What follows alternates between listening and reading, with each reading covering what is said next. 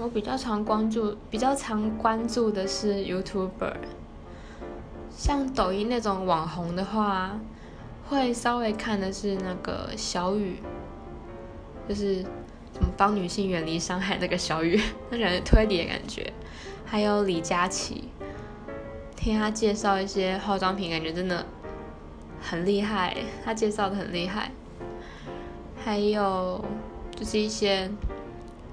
抖音上面的人演的一些话剧啊，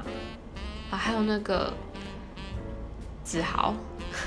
那李子跟子豪那个，那个我觉得蛮厉蛮好看的。还有一个叫讲道理侠，就是他也是演一些那种，例如说同事